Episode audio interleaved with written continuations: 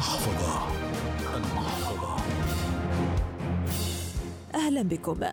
انخفاض متوسط الراتب الشهري للمرأة عن نظيره للرجل يشكل ظاهرة عالمية.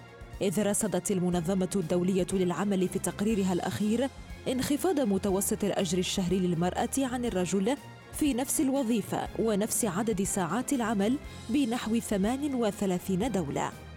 وفي دراسة أوردتها شركة أكسا العالمية للتأمين. أفادت الشركة بأن المرأة قد لا تتمكن من الاستثمار بقدر الرجال إذ غالبا ما تكسب أقل مشيرة إلى أنه من أجل تعويض التباينات قد تحتاج النساء فعلا إلى المزيد من الاستثمار. وذكرت الشركة أنه على سبيل المثال ونظرا لأن النساء أحيانا ما يتركن العمل لتربية الأطفال أو رعاية الأقارب المسنين.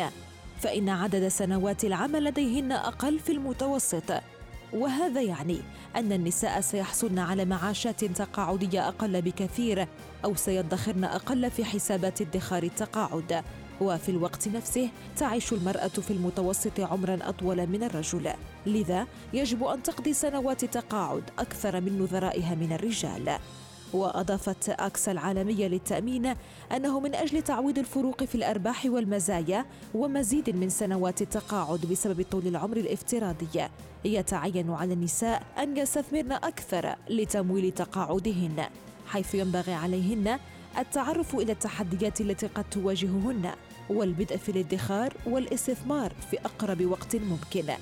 وأفادت الدراسة بأن النساء يحتاجن إلى توفير ما بين ست وثمان سنوات من نفقات المعيشة أكثر من الرجال ولكنهن يدخرن وباستمرار نسبة مئوية أعلى من رواتبهن مقارنة برواتب الرجال. المحفظة.